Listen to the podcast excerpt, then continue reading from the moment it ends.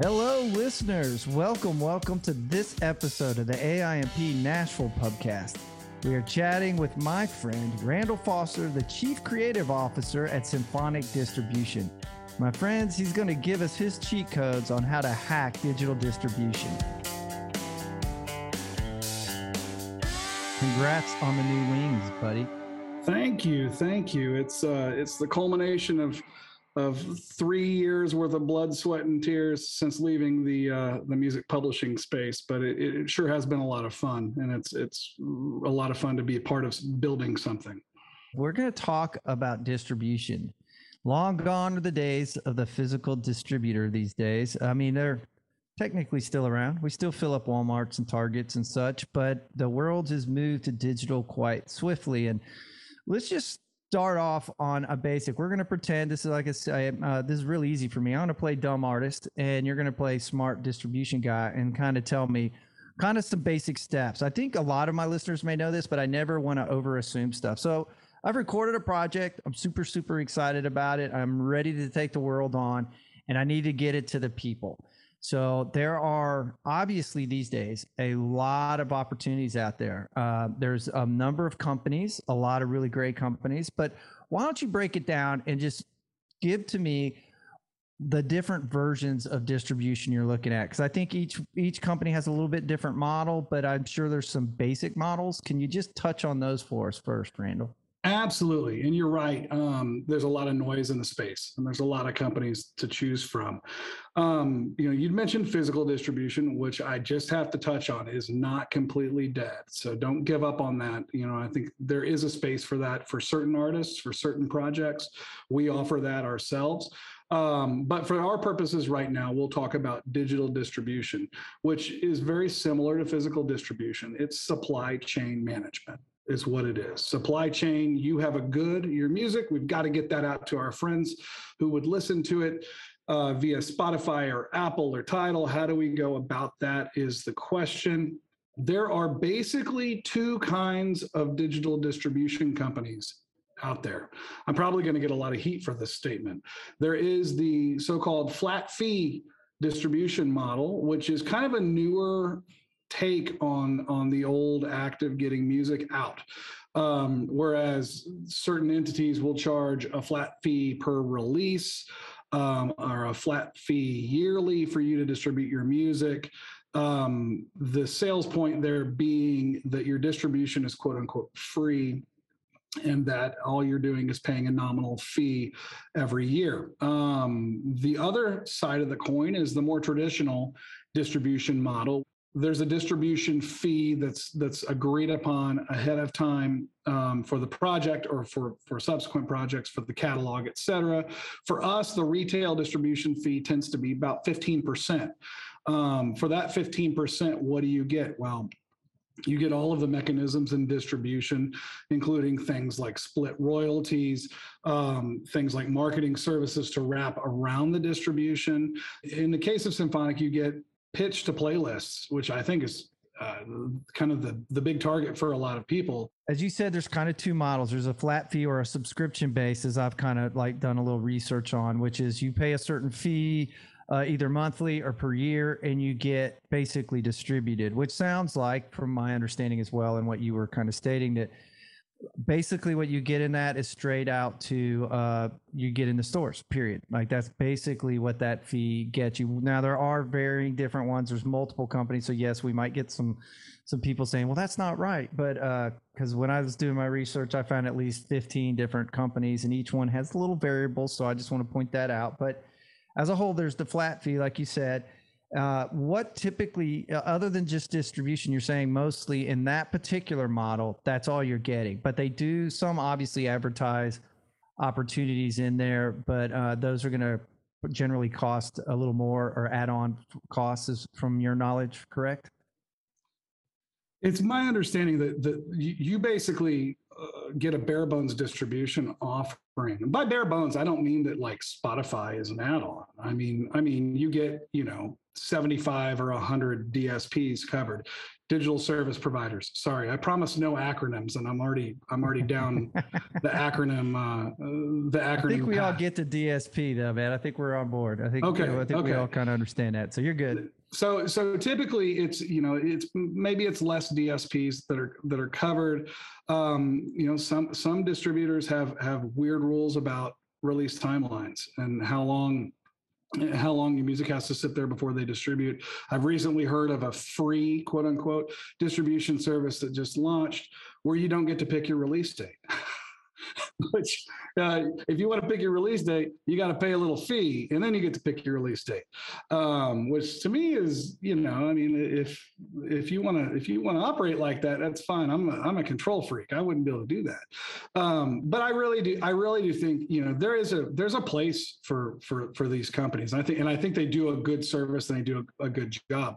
The problem is, in a lot of cases, when you look at that flat fee, you know, whatever, seventy five dollars a year or whatever, you've got to be doing a hundred thousand streams per track to offset it or more. And so there there becomes an offset differential for artists that maybe are under indexing where they're actually going to be paying more for that than if they were in a percentage deal. Now the flip side of this is percentage based distribution tends to be harder to get into as a single artist. And so, um, you know, there are there are some I think that that that welcome one and all. I know for the fa- for a fact, Symphonic is very picky about who we allow in for distribution. We we heavily vet the the clients that we take on because we realize we have only so many resources, and to scale those resources and to be able to help our clients effectively, we need to make sure that we're working with the right clients. And so um, I think that's a really interesting offset there. Um, but yeah, the, the, the long and short of it is there's no shortage of options. And the question is, you know, do you want to have free distribution where the service may be a little lacking? Maybe the lo- the queue for customer service takes a week or more to get a response, things like that. Or do you want to give a percentage up in an eat what you kill situation to a company where you'll have a client manager and you'll have direct contacts and, and boots on the ground and people who know your name kind of a situation. And it's i mean I, I imagine the same decisions are very difficult when choosing a publisher you know? I mean you know there's so many publishers available and the reality is and i tell people this all the time the reality is distribution is really easy. Like the act of packaging digital files and delivering them is cake. It's what you do around them that brings value and it's the people you have around them that brings value Well, that absolutely makes sense. So I'm gonna back up a little bit now and, and come at this uh, with a different question. So I'm the artist. I've got I've done my research. I kind of know what I want to do.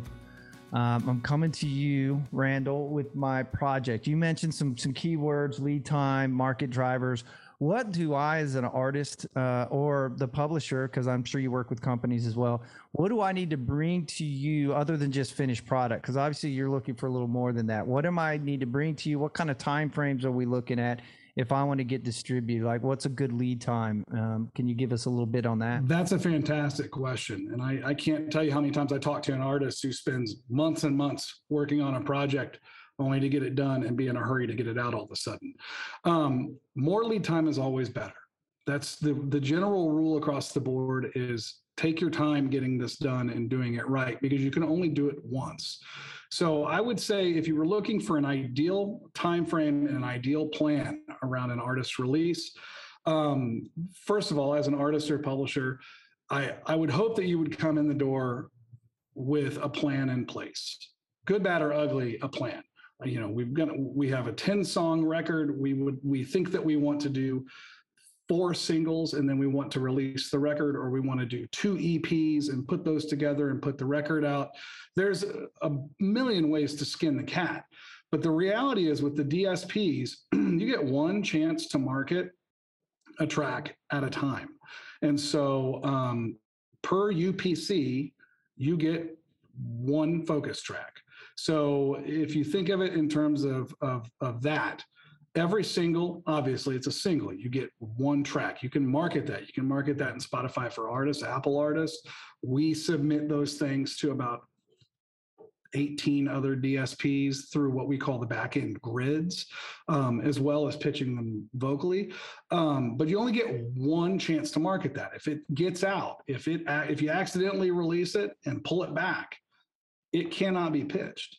And that and that means the algorithm doesn't pay as much attention to it. And so thinking about things in terms of that when you're making your plan, I think are really important because there's things that come into play with digital um, more so than traditional record releases um, that really will affect the outcome and affect your success rate. One of which is release cadence.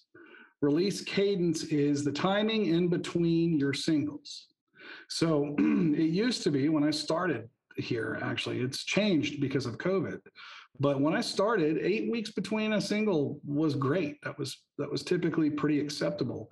And what I've seen in the time since is that release cadence has tightened up a great deal to, to where we are now seeing kind of a decay in monthly listenership at about five weeks.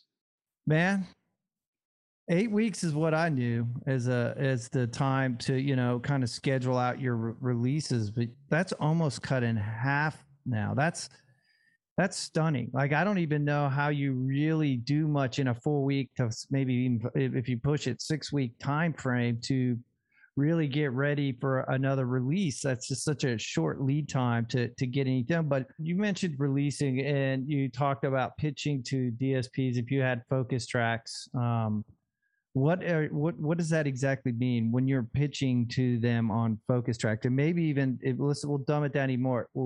Focus track what do you mean? If you can give me a quick definition of those. So the focus track would would define out as the one track per upc which i mentioned earlier that you can pitch. So so the focus track if you have a, a five song ep the focus track is the one you're pitching. It's the one you're asking them to focus in on it's the one that you believe is strongest of the collection um but but that's the focus track is is the item per UPC you're asking on people asking people to focus on. So like with a single, obviously it's a single. So there's one yeah. focus track. With a got record, it. you got to pick the focus track. Got you. So going back now, you've obviously seen a lot of releases. Is there uh, is there a particular system that seems to be ideal? Like, let's just stay focused on. You know, I'm a newer artist, don't really have a name of building that.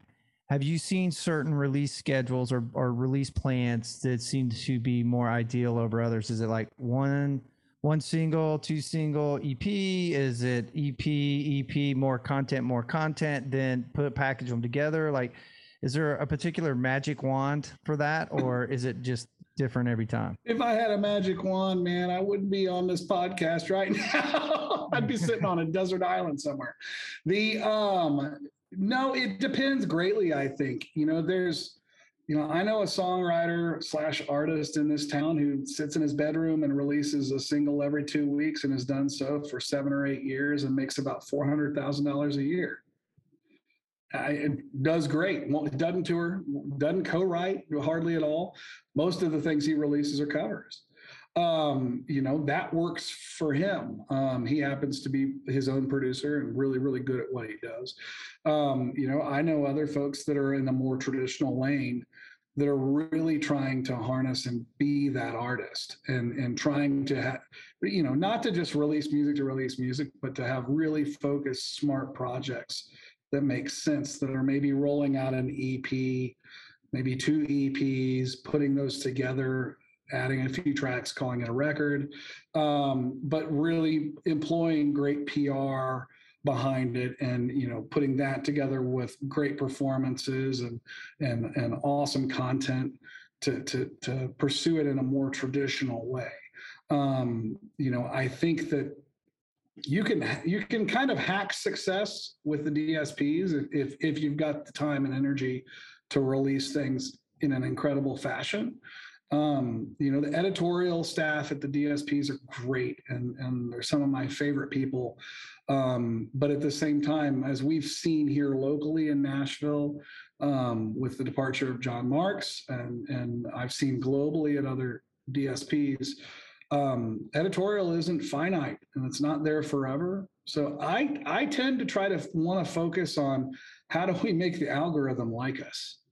And um, the reality is that gentleman I mentioned earlier that is doing so well, you know, releasing a ton of stuff, found a pace that the algorithm smiled kindly upon and continues to smile kindly upon, and it worked out great for him. Um, that's not for everybody. I think everybody's kind of you got to kind of find your stride. I think a metered approach that's somewhere maybe between the two is smart. Um, I will say this: it's really hard if you're releasing single after single after single. It's really hard to go back every five weeks and explain why the next single is a hundred times more important than the last. it's like, how do you explain this is the greatest song ever when you've got another greatest song ever coming in five weeks? Um, well, it sounds difficult. like it's a little bit of pacing. This is what I'm hearing: is that for every artist, you got to find your own pace in your race. So there's not really a, a, a particular pattern that works for everybody. I agree completely with regards to artist pacing, and it's important here. Importance here. I think the the only thing that's really bad to do is stop releasing music for any extended period of time. I wouldn't take big breaks, but but finding a pace that works for you creatively, I think, is important. It, you know, there I know bands that took COVID off and are having a hard time recovering because that fan base has moved on. And so I my only suggestion with regards to artist pacing was keep make sure there is a pace.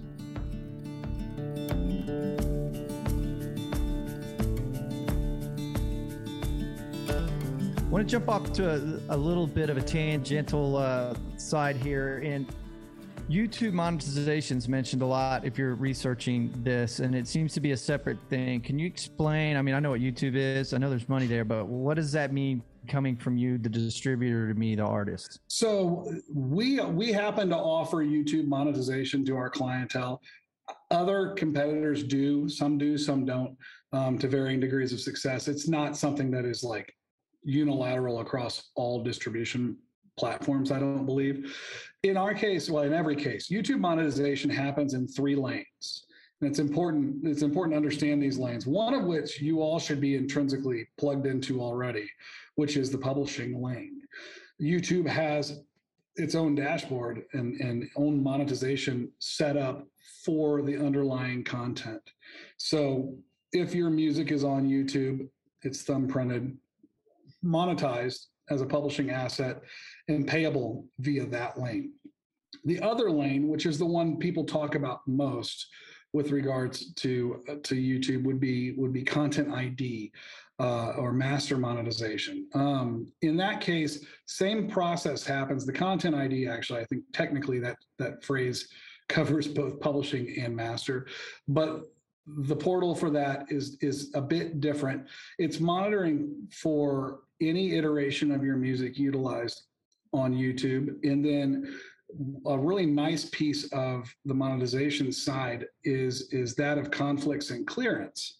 So if someone uses your recording, Tim, and you didn't authorize them prior to that by whitelisting their channel, then it's going to throw up a red flag and it's going to notify the owner of that channel. And it's on it's also going to notify whoever is monitoring your your content ID, in this case us. And so what we would do at that point is is go into conflict clearance mode because when the red flag is up, no one's getting paid at all.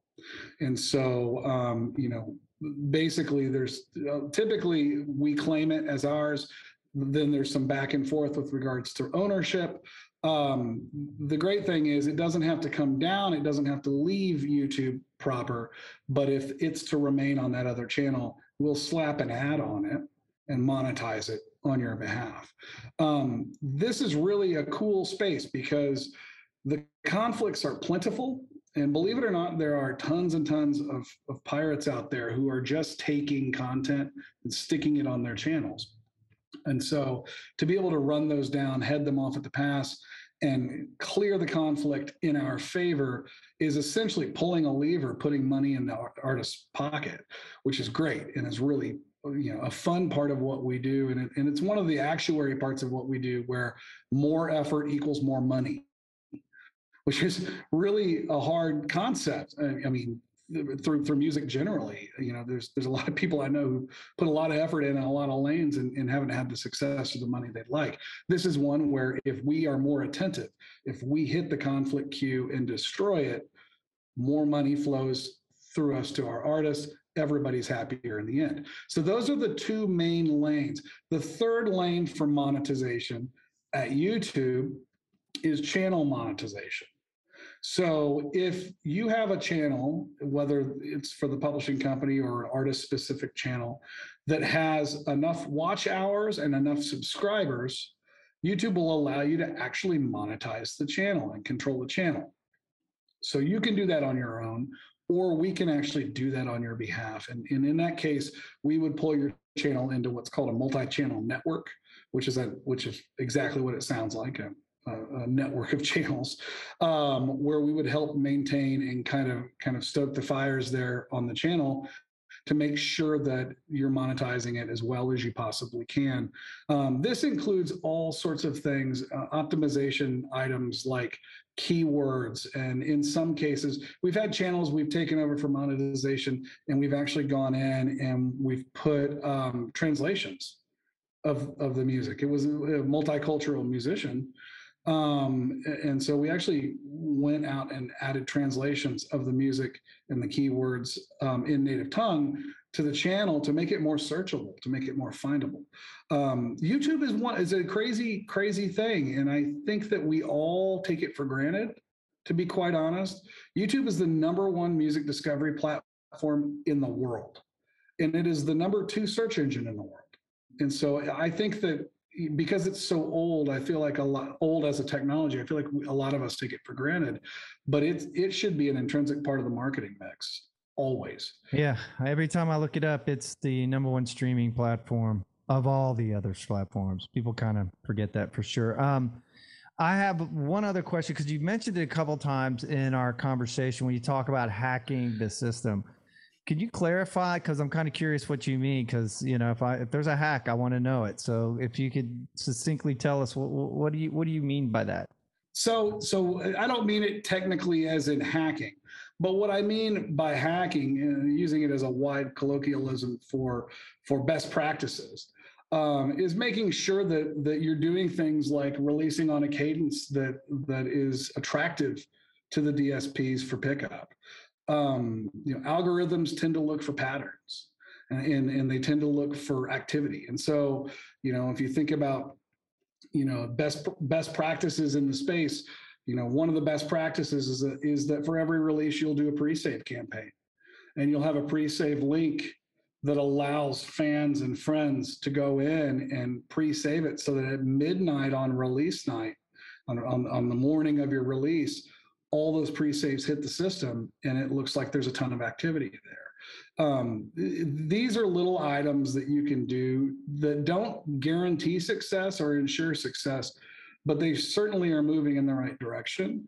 Um, and so, you know, we try to follow a series of best practices around release strategy um, that you know have everything to do with cadence and making sure that your marketing is is tight, making sure your message is right, and making sure that little uh, little ideas, little details aren't left undone. Things like th- things that are really simple, like changing out your skins on your social media like like, like and it's really silly to to to to say this but you know if if someone is considering featuring this whether it be a press outlet or whether it be somebody in an editorial stance at a dsp and they go and they check a few of your social media platforms and they and they realize that you know whoa look at that on on facebook the the record that's mentioned in the skin up top is is three records ago they're not paying attention. They don't have a team. They don't have their stuff together.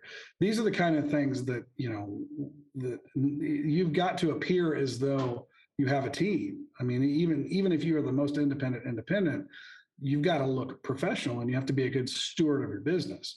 And so all of these items, you know, I, I equate to hacking. It's not technically hacking, I know, but um, but really, really making sure that you're applying the best practices so that you're presenting your content in the best way possible for the DSPs to consider you.